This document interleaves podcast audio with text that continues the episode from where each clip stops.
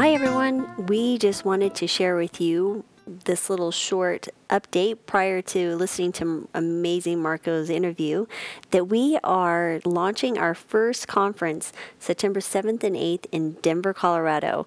So see the link below and please check it out for more details. We can't wait to see you there. We've combined powers with Jean-Pierre, celebrity trainer to Ellen DeGeneres and Emily Dachanel, and an amazing chef, Chloe Stein. We're teaching you all the nitty-gritty details that you need to make plant-based living a easy and attainable goal for everyone, no matter where you are. It's going to be amazing. So please click the link below, and we hope to see you there. Bye.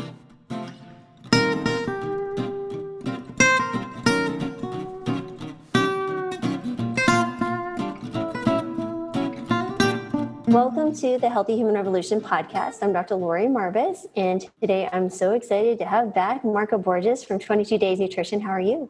I'm wonderful. Thank you for having me back. It's always so good to see you. It's always such a delight to have you here because you're full of energy and you got tons of information and wisdom to share with the audience. So we're just honored that you took time of your day to come. Thank you very much for having me. And today we're going to talk about the new book. Sorry, I have notes and everything here, but this is it, the Greenprint, a really cool spin on another way of looking at the plant-based diet. So you're going outside of the traditional healthy, you look at health, but also another important component of the environment and what we're doing to our world. And you also talk about mindfulness and all sorts of interesting things. And you also had an interesting study that we want to talk about as well. So can you tell me where the brainstorming came from to actually even write the book? And how did this all evolve? Well, as you know, for me, it's really all about educating, inspiring, arming people with what they need to be able to move in the direction of a healthier lifestyle. But what you find is that motivation is it fades over time, right? So when people think, oh, yeah, I'm going to start the new diet, new year, new you, within the first month, sometimes within the first week, they're off the wagon again. And it's because that motivation that they were using to push themselves starts to fade over time, whether it's I'm trying to look good for the summer, for a bikini. The summer comes, it's gone, the motivation is gone. I'm trying to look good for this wedding. The wedding comes, it goes, the motivation's gone. So we're fixing our motivation onto external factors that really fade over time. So what I've said for years is that, it's not about motivation, it's about passion, right? It's about passion sustains, right? If you're doing it for the right reasons, that will sustain over time. And what I'm trying to do is elevate the consciousness around what we're putting into our bodies, how it affects us, how it affects our family members, how it affects our community, how it affects the planet, what type of an impact it's going to have on the planet, and how it's going to affect the animals. Because once you start that conversation and you begin to elevate the consciousness, you can't help but to become impassioned by the fact that we all have the ability not just to heal ourselves from the inside out, but also to be an example for our families, to be an example for our friends, our communities. And then also something really beautiful happens in that, when we start to eat healthier, when we start to eat a whole food plant-based diet, not only do we start to heal ourselves, but we realize that it probably is the single greatest thing that we can do to reduce our impact on the planet. It probably is the single most impactful thing that we can do to lessen the suffering of animals. Mm-hmm. And it's not coincidental. It's supposed to be that way. Mm-hmm. It's all connected. We are all connected. We are all so much more alike than we are different. And when you get people to really think that way, that creates a passion, that creates an elevated consciousness that allows us to continue this behavior modification, this new habit over time. So it really is about how do we get people to move from that, white or black, vegan versus non-vegan, right versus wrong, to I can do things on a daily basis that can lessen the suffering of animals, that could reduce my impact on the planet, and that could make me healthier. It doesn't have to be about perfection. It's just about simple steps that you can take on a daily basis to get progress underway. And It really is about that. It's about progress over perfection. It's about understanding that we have the ability to heal ourselves from the inside out. We have the ability to reduce the risk of all of these wretched diseases that we're suffering from. And we have to take control of our health. We can't continue to delegate our health, our symptoms, our conditions to practitioners, you know, in doctors' offices or in hospitals. I was speaking to someone yesterday. I said, you know, it's to me, it's really mind-blowing that we expect our doctors to tell us the condition we're in when they see us one time a year for 10 or 15 minutes. You see yourself every single day in front of the mirror with no clothes on, 365 days a year. Mm-hmm. You definitely know the condition you're in way better than any doctor can tell you. You know that if it rains, your right knee gets a little inflamed. You know that if you run more than 3 miles, your low back starts to hurt. You know that if you sit in a chair for more than 4 hours in a row, your knees get a little stiff when you stand up. No one knows this other than you. No one knows this better than you. So who better than us to take control of our health and take these conditions and try to reverse them through diet and exercise? Wow, there's a lot there we could actually dive into, but it's you're exactly right. It comes back. We got to look at who's looking in the mirror and actually say we need to be we're the owners of our body. We need to be the owners of our health and our future and everything goes into it. That's exactly right. So, can you tell me a little bit about the Holy Name study, because I think that's a great segue into the book and where you meant to go with the book and what's we can expect when we read it. Yeah, well, that was a really incredible opportunity. It was serendipitous almost. So I had a friend that moved to a plant-based diet, and then he encouraged a friend of his to adopt a plant-based diet.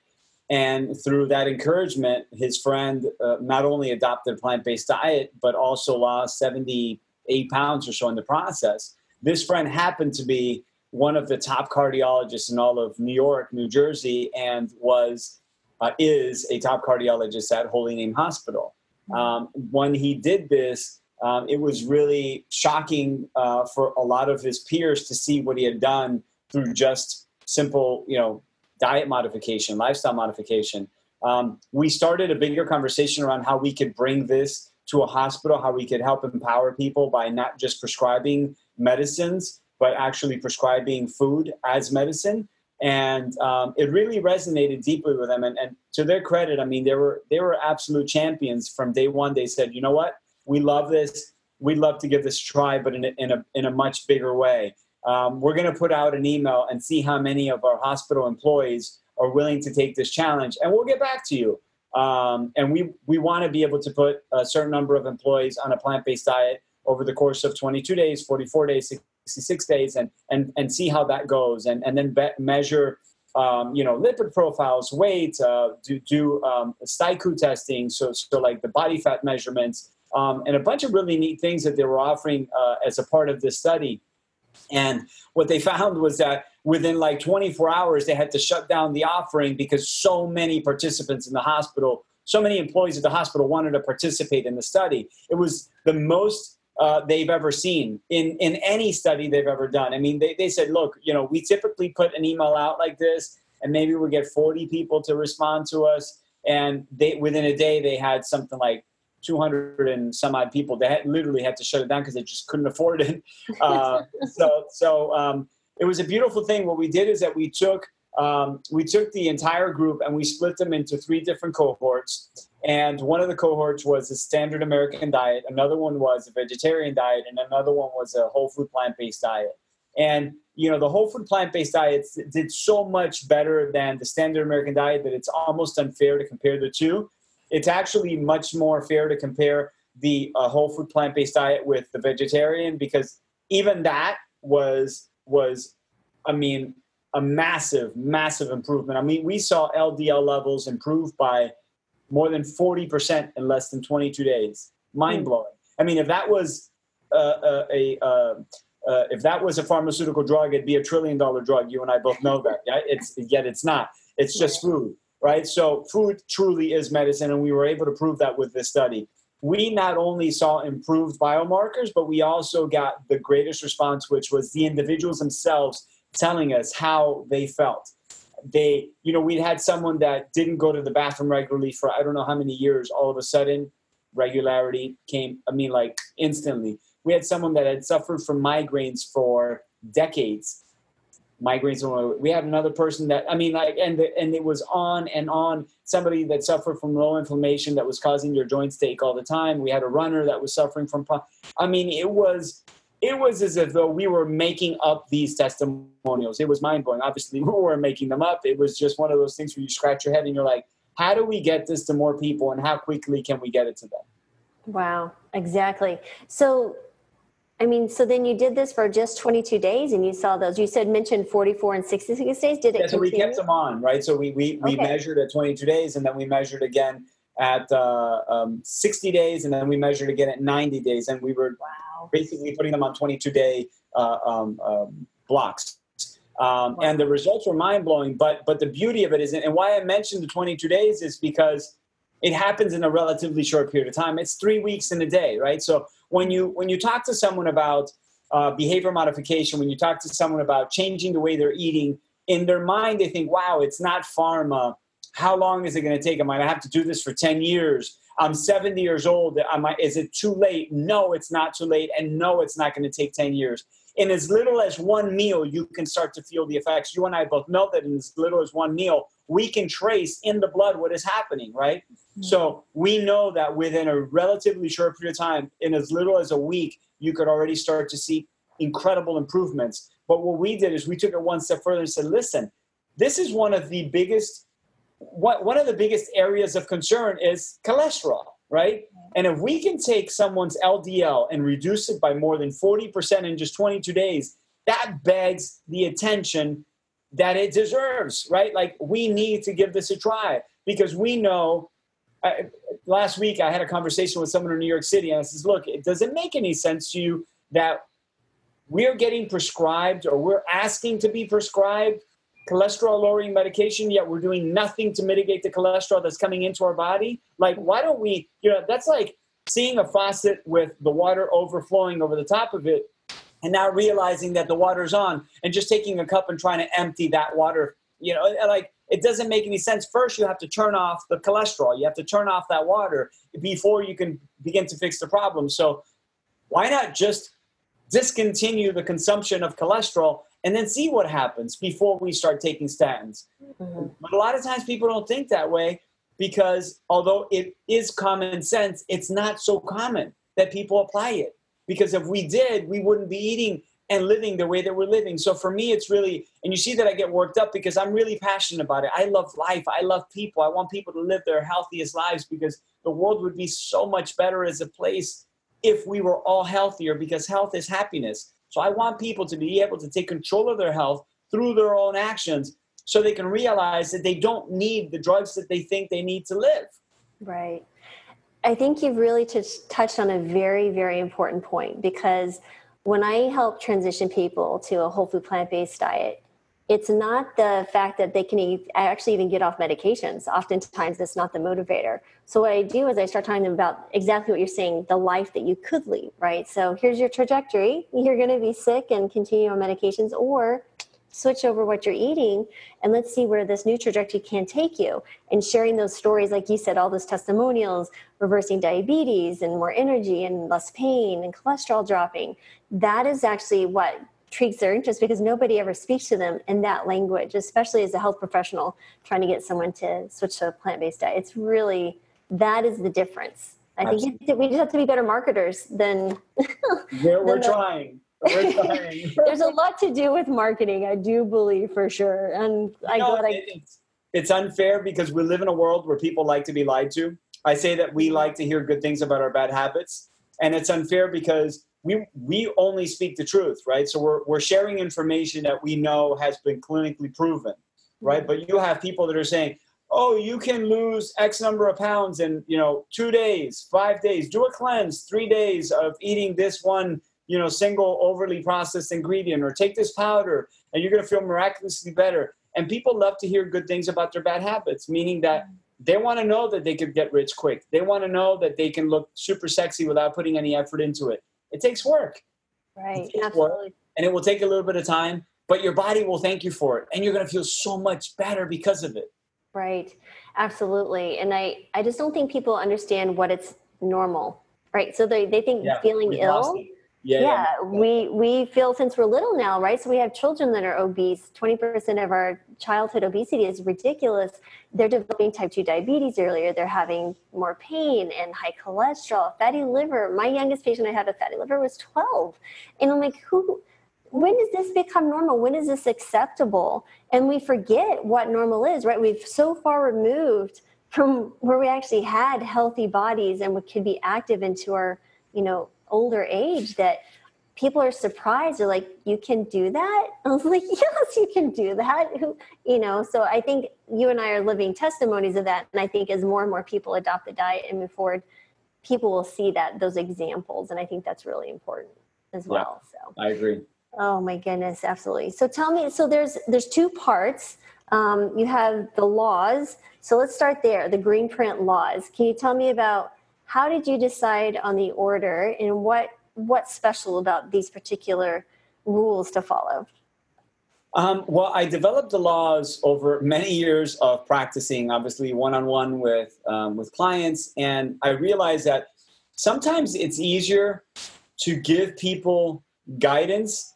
It's almost like giving people the tools to be able to do the job correctly. I've always said that there's a tool for every job. Like, for example, have you ever gotten your son, did you ever get your son something for Christmas or his birthday or Hanukkah or whatever holiday that required like tiny batteries, except you didn't have that little screwdriver. So you tried like this humongous butter knife and you're like trying to twist the thing and you're like breaking the knife and breaking the plastic. It's incredibly difficult, but actually it isn't. It's only difficult because you don't have the right tool. So if we arm people with the right tool, which is that really tiny Phillips screwdriver that takes it off in 1 second, it becomes exponentially easier. So for me, it was about creating a system of laws that allowed people to live the life that they want to live and they should be living without having to think about it. So some of the laws you'll read once, you'll learn it, and you'll never think about it again. Other laws you'll use on a daily basis, and you'll remind yourself of them often because you realize that it's something you have to do. So without having it be the vegan guide or the plant-based guide or you must in your face do this, it's more about the trash must be taken out. What does that mean? Well, imagine if you had a party tonight in your home and you had 100 friends over, and you just threw stuff everywhere. Everything they ate just went on the floor. Everything they drank just went on the floor. And then the next day, you had another party, and you did the same thing. And you never stopped to pick it up. What would your house look like in a week? It would not look like a place that you would want to live in. So that means the trash must be taken out. We don't consume enough fiber. We're so obsessed with protein that we've overlooked the one thing that we need even more so than protein in our diets, which is fiber, because we're consuming twice the amount of protein that we actually need, and we're consuming half the amount of fiber that we actually should be taking in. Now, we know that colorectal cancer is something that is affecting so many millions of lives, not just the people that are directly affected with it, but their families, their coworkers, their communities.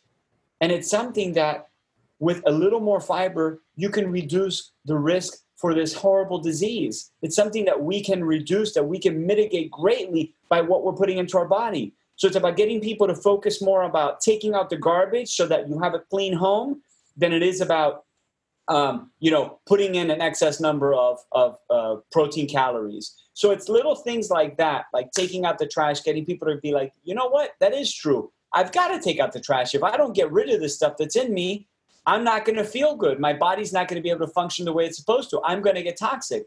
Mm-hmm. It's something like, Kaizen, practicing continuous self-improvement. And all of these laws provide the stepstones that you need to be able to get where you want in a very easy way that's manageable, that's controllable, You can adopt one law at a time. You can adopt two laws at a time. You can read them all and apply them into your lives on a weekly basis. But at the end of the day, if you follow these laws, and if you notice, nowhere in the laws does it say you must eat 100% plants 100% of the time. It's just telling you this is what you need. It's very commonsensical, right? This is what you need to do. I put it in terminology that people understand. Wow, that, you know what? That makes a lot of sense. How did I not think of that, right? Mm-hmm. Once you start to operate that way, you realize that naturally you're going to move towards plants. It's like I tell my friends, you know, they say to me, but don't you need beef? Isn't beef what makes muscles? I'm like, okay, just stop. I'm tired of this nonsense. Just stop. Where does that cow get its protein? They're like, the grass. And I'm like, so you are basically choosing to buy from a middleman. I go straight to the source. You got to go through a broker. I'm connected right to the plug.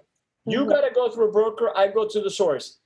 Think about it. Mm-hmm. That cow that's so powerful, and then they're like, you know what? That does make sense. But what about omega-3 in fish? I'm like, where do the fish get their omega-3? I don't know. They make it. We need it. I'm like, no, they don't. Go read. I'm not going to give you all the answers. Go educate yourself. Because if you believe me, you'll believe any charlatan that comes down the road selling you snake oil. Go read and find out where that omega-3 comes from. Because the fish aren't making it. Right. Then they start to, oh, by the way, the cow doesn't make the B12. The B12 is coming from the soil. By the way, now there is no soil because they're eating corn, something they don't normally eat. So they're getting injected B12. So you're getting the bioaccumulated injected B12 that they're getting. And it's just about getting people to understand, say, look, we're obsessed with pop culture. We know Louis Vuitton. We know Hermes. We know Bulgari. We know Ferrari. We know all of these brands that do nothing whatsoever for our longevity, nothing whatsoever for the quality of life that we and our families are going to live. But yet we know about all the families, who has money, how much money they're worth, where they live, their addresses, the states, their date of birth. We're obsessed with that stuff. Yet we don't know what a good source of omega-3 fatty acid is. Yet we don't know that we should be taking in more fiber. I think we have to reset our priorities and educate ourselves, empower ourselves with the tools that we truly need to be able to live the life that we want and not be hidden in this, like, you know, internet. We should live in the outer net. Really focus on how you're going to live in the outer net, right? The outer net. I love that. I'm so ready. Okay. Outer net is that's my new mantra, the outer net. All right. So that is interesting. So I love the tool example that you use, because I've had that happen with one of those kids that I've had that, you know, there's always something that you're missing and then you're like sad, but then they just play at the box anyway. And nothing. Right. But, I'm curious though, you know, there's a recent study out that shows that the cohort in America that actually has the greatest risk factors for colon cancer and rectal cancer is 18 to 35. So I was just thinking, you know, this is our future. My kids are in that cohort, and, you know, they have double the risk of colon cancer, quadruple the risk of rectal cancer. And it's funny. So I'm in a lot of mom physician groups on Facebook and different things. And I share these studies. So I try not to be too in your face, like you said, just kind of sharing information, hoping to start a conversation with other physicians that can change lives. And what's interesting, like, what do you think is causing that? I was like, really? Is it really that hard? Do I have to be that? You know, I'm saying it's fiber, it's lack of fiber. That's their tool. Like, they're missing the actual fiber tool. And then they're coming up with all these other random thoughts and excuses. Like, come on, people, this is really simple. So, yeah. But, you know, I've started telling patients, instead of worrying about those macronutrients, I was like, right now I need you to eat 50 grams of fiber a day, because if they can do 50 grams of fiber, they will have no room for anything else. So yeah. I know what I eat, and I'm hitting 55, 65, somewhere in there. They'll be so amazingly full. I love that. By the way, I want to dummy proof it even more. Okay. I tell all my friends, just eat plants. You won't have to count. You don't have to count. If you eat plants, you're going to get enough fiber. If you eat plants, you're going to get enough protein. Yeah. If you eat plants, you're going to get enough carbohydrates, enough of all the micronutrients, unless you're eating just one leaf of spinach a day, which no one's going to eat because you're going to need to eat basically to satiate yourself. But if you're eating the right number of calories, you're going to get exactly what you need in your body. Mm-hmm. And what's crazy is going back to what you were saying about, you know, the kids that are at highest risk today, look at what they're eating. Mm-hmm. Look at where the food is coming from. We continue to overprocess food, where when we started to basically, when we started this whole process of animal agriculture, putting them in, you know, it started with getting just a few cows and putting them on a farm. Then it was getting more cows into that farm to the point where they didn't fit. Now let's start putting them in crates. We start putting them in crates, but it takes too much work to put that much grass, that much, you know, food in front of them on a daily basis. How do we get that food to be cheaper? So now the food changed, and it's no longer just what their typical diet is. Now we're giving them grains that they've never eaten before. Now we're giving them genetically modified soy. Now we're injecting them with vitamins. Now we're injecting them with growth hormones and antibiotics. So the food is getting actually worse than it ever has been. And you think that you don't know why we're getting more cancer than we've ever gotten? And I mean, I think that you know the data better than 99.9% of people out there. Cancer is going to overtake heart disease in a very, very short period of time. It's not because heart disease is slowing down. Mm-hmm. It's because cancer is growing exponentially. Mm-hmm. What do we think it is? Like, we not get it? But what's sad is that people want to put themselves in a position where they're hopeless, where it's not up to them. It's the environment. It's, you know, all the radio waves. It's, you know, the world is changing. It isn't that. Mm-hmm. That might be a small piece of it, but that isn't the majority of the problem. The problem can be corrected through diet and nutrition, because I'm seeing it. I'm seeing it on a daily basis. I'm seeing people change their lives. And I'm that guy that, you know, you could be a clinician or you could be on the other end of the spectrum and know nothing. I fall like right in the middle of like equal parts research, equal parts clinical, equal parts working with people one-on-one. So if I never read any study in my entire life, I have seen with my own eyes that I have treated friends, family members, relatives that have switched to a whole food plant-based diet and have cured themselves of everything. So it's not like they can say, well, that was, you know, it's a whatever, it's a PETA study or it's a, no, I don't want to hear it. I've seen my own family reverse cholesterol, reverse diabetes, reverse, I mean, like, it's unbelievable. So we have to decide what we want to be. Do you want to be a victim, or do you want to live your best life by being proactive? It's that simple. If you take the responsibility and you hold yourself accountable, your life can greatly improve. Greatly. You know, I think that begs to a deeper situation in our culture, right? So this kind of victim mentality culture that we're breeding, do you feel like there's maybe something else that we could be doing besides even just telling them, you know, education is one thing, but how do we get people to step outside of a very comforting place? Like, because it takes courage to step out of being a victim role, right? It takes courage to say like, wow, I'm going to own my own health. You know, it's because it's unknown, not necessarily that it's not better, and they know that, but it can be very difficult, you know, having dealt with patients in some very interesting situations. Is there a way that you found that makes it easier for people to understand that they can do this and succeed? Is it the accountability? Is it support? What is it that you found that's been really helpful to do that? I mean, it starts with conversation, right? I think that we live in a society where we have played on extremes for so long. And I'll use the example of obesity, right? On the one hand, you have in one extreme where we were shaming people for being fat and they were being bullied.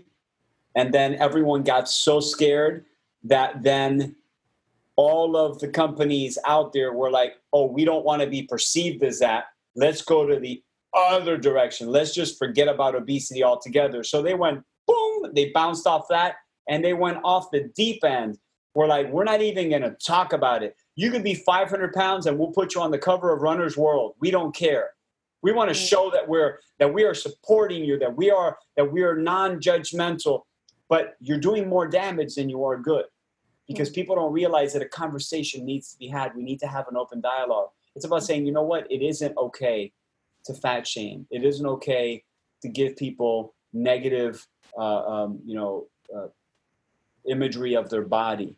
However, let's not lose sight of the fact that fat is the first symptom that manifests itself outside the body.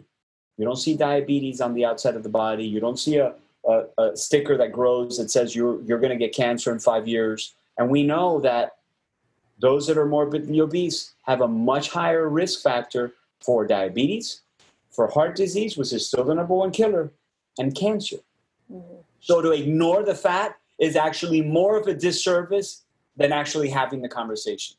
The conversation might be difficult. I get it. But shying away from the conversation doesn't make that better. It actually makes it worse.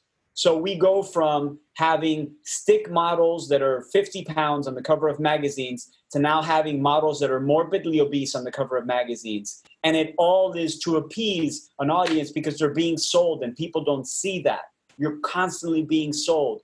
It's not because the person that created that cover for that magazine wants to love you and wants to embrace every part of you. It's because they're hoping that you see them as part of you and that you buy into the notion that they're more accepting of you. And that's wrong. So I think that we need to create that conversation in society where we say to people, we love you.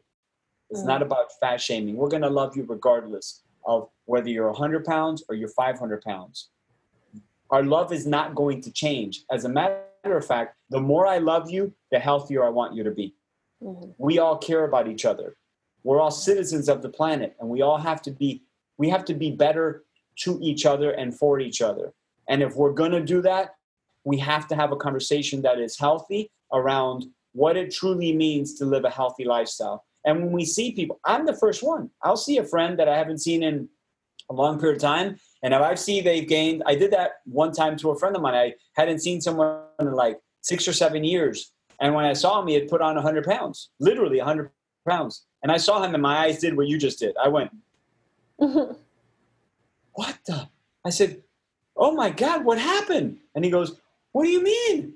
And I said, what are you doing to yourself? I said, listen, we go back way too far for me not to say something. I said, I love you. Do you still love you?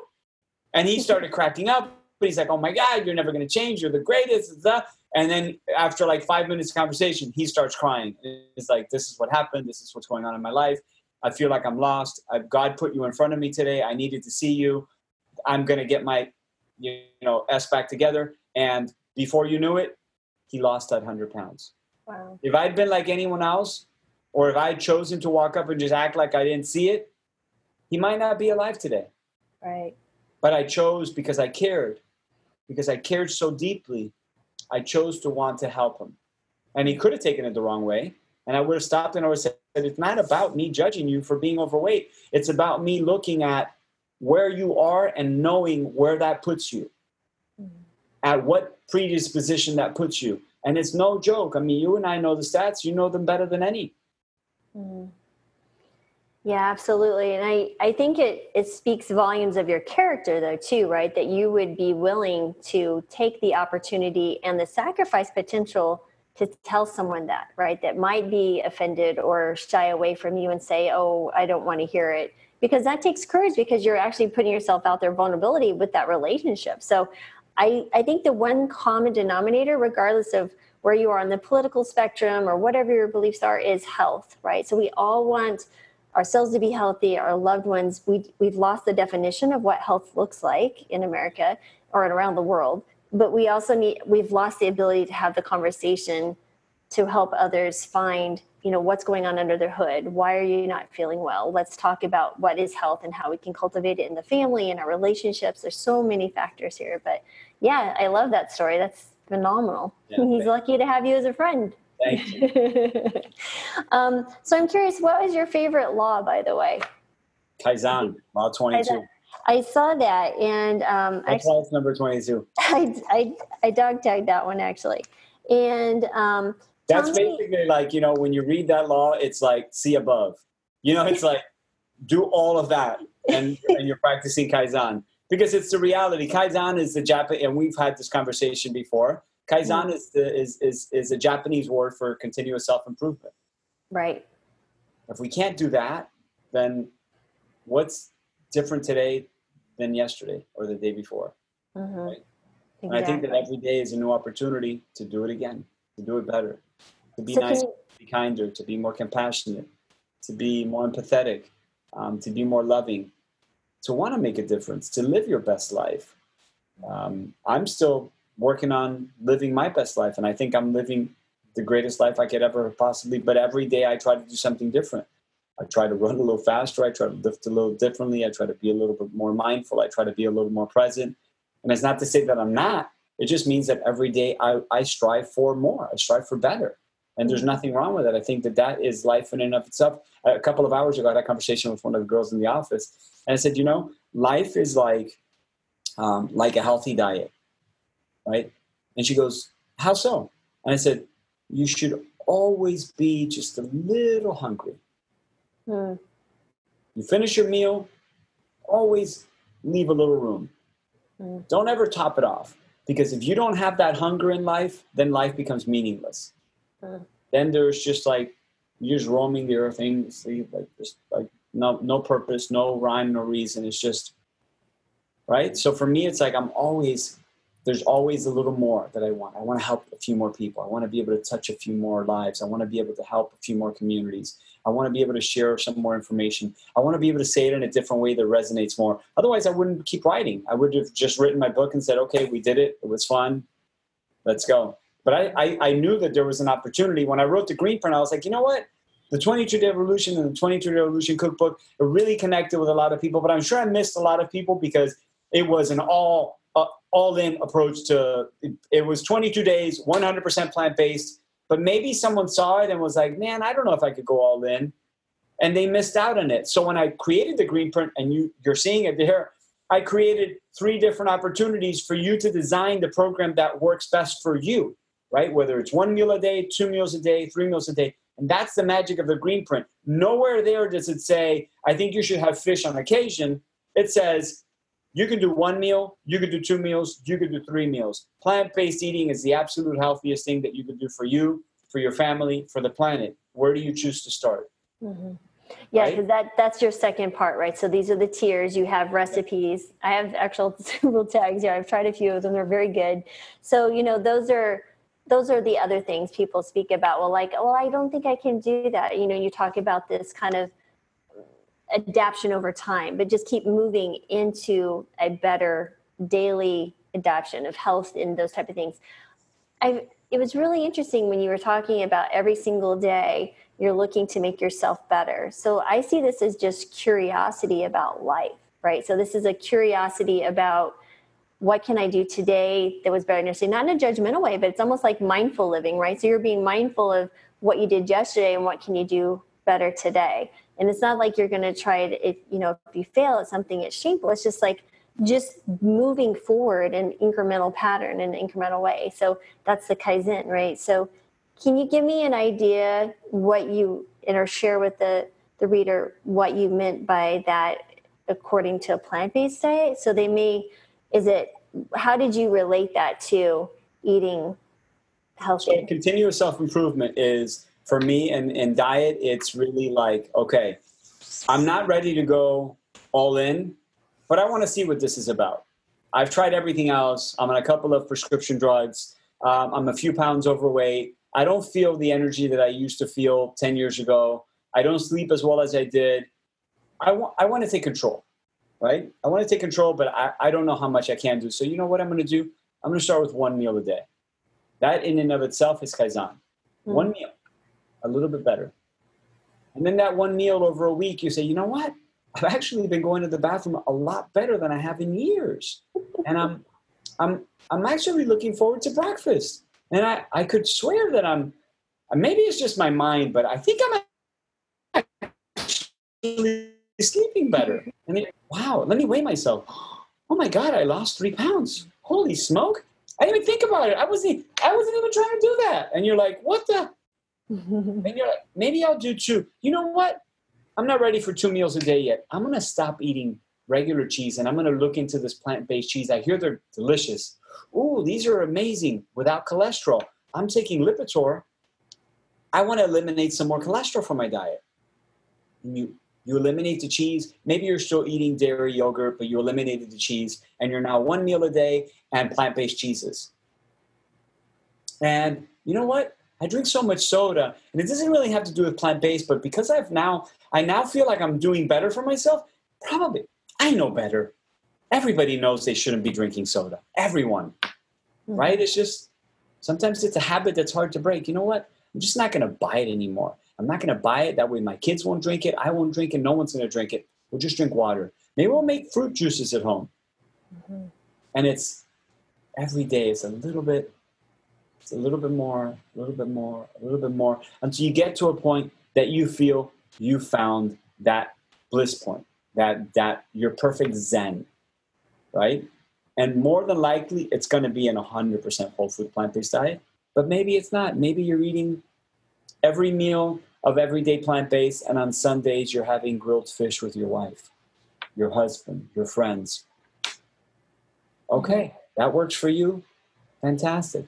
But if you truly practice Kaizen, at some point, you're going to want to continue, right? For me, it's like people say, well, what does that mean? How do you apply it in your life? You're already eating 100% plant. Okay. My kids, give you a great example. My kids are 100% plant-based, you know, since birth. My kids play chess. And I never played chess as a kid because I grew up in a single-parent home with my mom, and she didn't know how to play chess. She never played chess. So we just never played chess as kids. But I was always, when I got older, I was fascinated with the idea that all my friends knew how to play, and they played really well.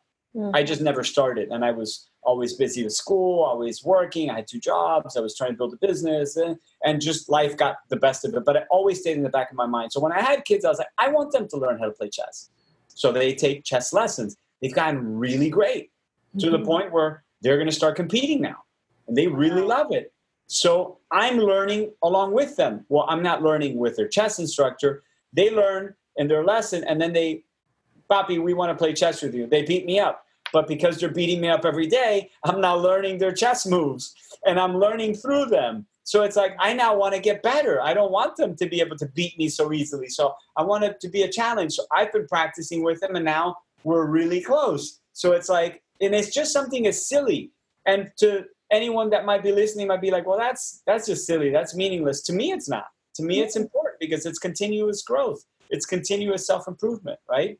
Right. And it's little things like that just, I'm eternally curious. I wish I could learn every language in the world. So, okay, I'm teaching myself French. I speak Spanish. And after French, maybe I'll learn how to speak Italian, or maybe I'll learn how to speak, who knows? But I'm just curious. I love life, and I don't want a day to go by without me saying, wow, that was an amazing day. I want to do it again. Yeah, absolutely. And every single time we talk, that is the Marco that is so intriguing to me, because I wish we could just plug people into you and just get a little bit of what you have. I mean, literally just plug you in.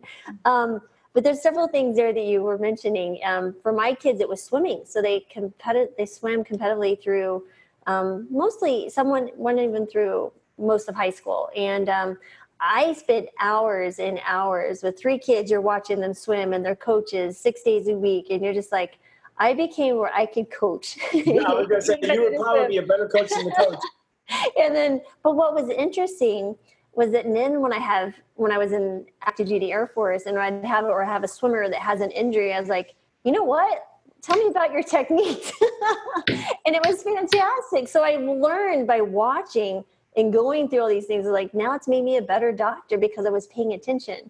So that's the things I'm always looking for. So what can I do to share this message with patients? It's the same idea. It's like you're teaching. I've been trying to learn Spanish for some time. I've got Rosetta Stone sitting on my computer. I just need to do it. But I had a question about families, right? So a lot of these things that we were talking about would be the individual and improving themselves. So I've had a patient recently that's a mom, and just trying to plant-based diet, she's really struggling because she has kids at home and they're young teenagers, and they don't want to give up plant-based eating. Her husband's full on, was happy with it, but she's got young, not even can drive yet teenagers. and a little one as well. And so, my thing is, okay, who's in charge, Mom? But can you tell me a little bit how maybe is there like a parenting Kaizen? Like, have you spoke to parents, like saying, well, let's talk about what we can teach our children. Just like you brought this beautiful example of chess. My kids can whip me any day of the week on chess, checkers, it doesn't matter. But that, where can we bring in Kaizen parenting, right? So what can we do or encourage parents, or how to even approach it with maybe some kids that are a little bit more difficult? I was in the military, so I'm like, dude, this is what you get. You suck it up, that's me. It's not always like that for every family. But do you have any suggestions there?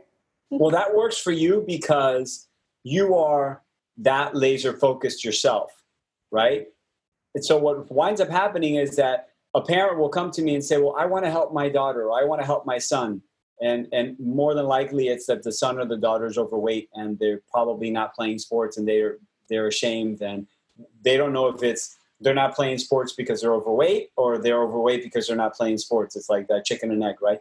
But more likely than not, it's what they're eating at home, right? Mm-hmm. And what they're learning how to eat at home. But what winds up happening 10 out of 10 times is that the parents are also overweight, or are also whatever they're calling their kids, whether it's lazy or unmotivated or lack the oomph, or that are not playing any sports.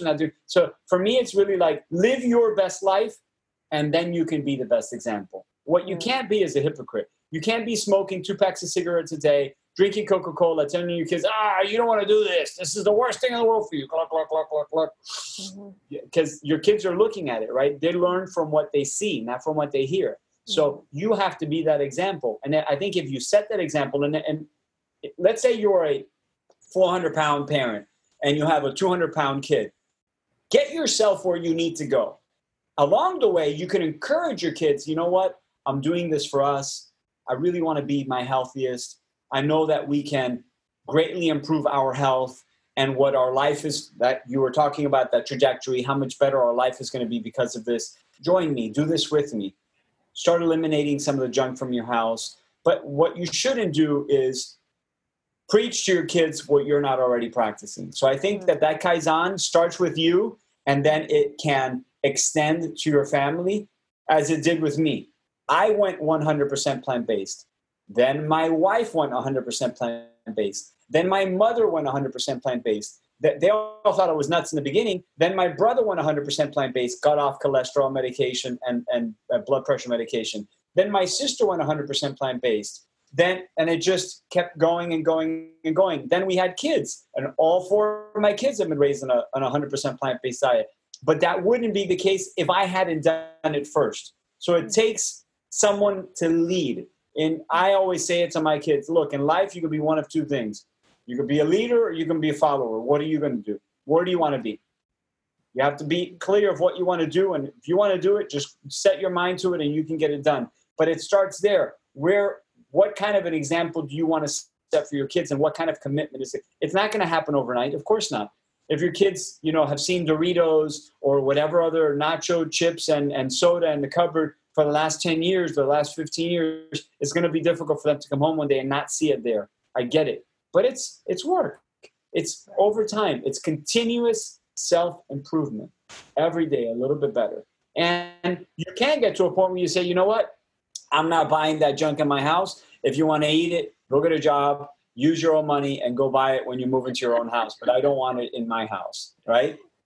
Yeah, we did that overnight. Well, we didn't have a lot of junk in the house, but 7 years ago. So mine were 13, 15, and 18 at that time. But what was interesting, so my daughter's about to start her 3rd year of medical school.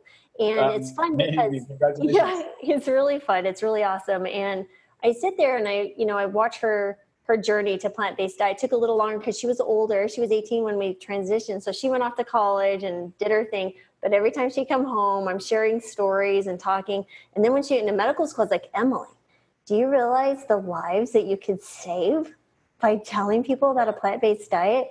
And do you realize even more so if you were doing the plant-based diet 100% of the time? So, it's just, that is, and speaking to them, having those conversations. And now everyone's plant-based all the time. My kids are, you know, moving. My youngest is in college in Colorado. He's converting people to go plant-based. It's really fun. It's amazing. So those are the things that we can do as a parent, is just live that example. You're exactly right. Kids will catch more than they, you know, by via seeing those examples. And I use that a lot with smoking with patients. It's like, you want your kids to smoke, because if you don't, you better stop. So, but you know, yeah, it's harder said than done. But so I did want to real quick wrap up. The second part of the book was basically the 3 tiers that you kind of had mentioned. It's 1 meal a day, 2 meals a day, 3 meals a day, yummy recipes. But I got to know, there's some really good recipes. Tell me, what's your favorite one? Oh my God, that's so hard, because I think you know this by now. Like, I am like a closeted chef. I'm always tinkering, and I'm always making, you know, delicious recipes at home with my kids. I love them all. I wouldn't have put, as a matter of fact, I had a difficult time narrowing them down because there's so many that I wanted to put in there. But there's some that are so easy to make, and so incredibly delicious that it gets you to forget that you're eating plant-based, right? It just, and that's the idea.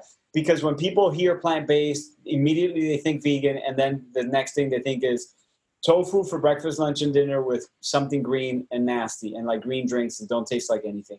And that's the furthest thing from what a whole food plant-based diet is, right? So if we can really get people to understand by allowing them to sample the lifestyle through delicious recipes, it's really easy to continue. But there's some, I mean, there's so many in there that I love.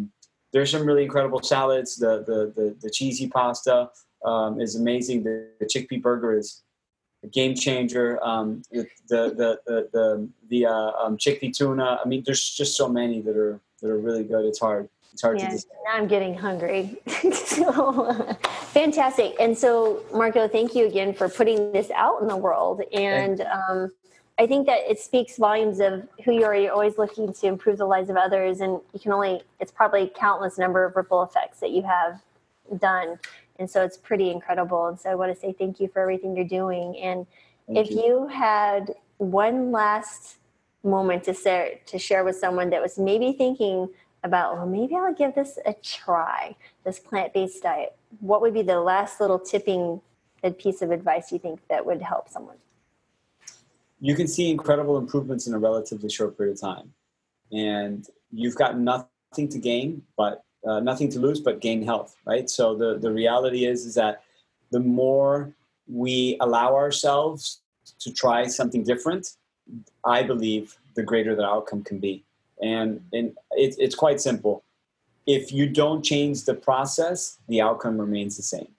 If you want to change the outcome, you have to change the process. If you want to change those symptoms, you got to treat the underlying cause that's causing those symptoms, because meds are only going to treat the symptom. In many, many cases, in most cases, the meds are going to treat the symptoms. They're not going to treat the underlying cause. The underlying cause is brought about by behavior. So change the behavior, change the symptom, or eliminate the symptom, and you're going to live a much healthier, much happier life. And by the way, what have you got to lose? Zero side effects. Zero side effects. Delicious food all day long. Join us. Right. I'm just like, what would keep you from doing this? Exactly. And I had a patient I followed up with recently, and I think she put it back. She's young, in her mid-20s, and several issues, and she lost a significant amount of weight in the first 7 days, and her mood cleared. She goes, I can think, I feel good. Like, I don't understand that. It's like, she goes, who knew that 7 days I could feel so much better? And it was so simple as to what I was changing, just what I was eating. So I don't know that I've heard that. You've heard it a million times. And I just want people to try it. I said, prove me wrong. I've yet to be proven wrong in all these years. So. Same here. I had a conversation last week with someone that's the same thing. I said, I have never, maybe it's happened, but I have never seen it. I've just never seen it. So maybe it doesn't work for you, but all you're going to do is eat delicious food over the course of a week, a month, 22 days. Try it for 22 days and see what happens. If nothing more, you'll walk away with a couple of healthy habits and more fiber in your diet, which we all know we could use. Yeah, absolutely. Well, thank you again. And we so appreciate you. Thank you. Thanks so much for everything you're doing. Thank you.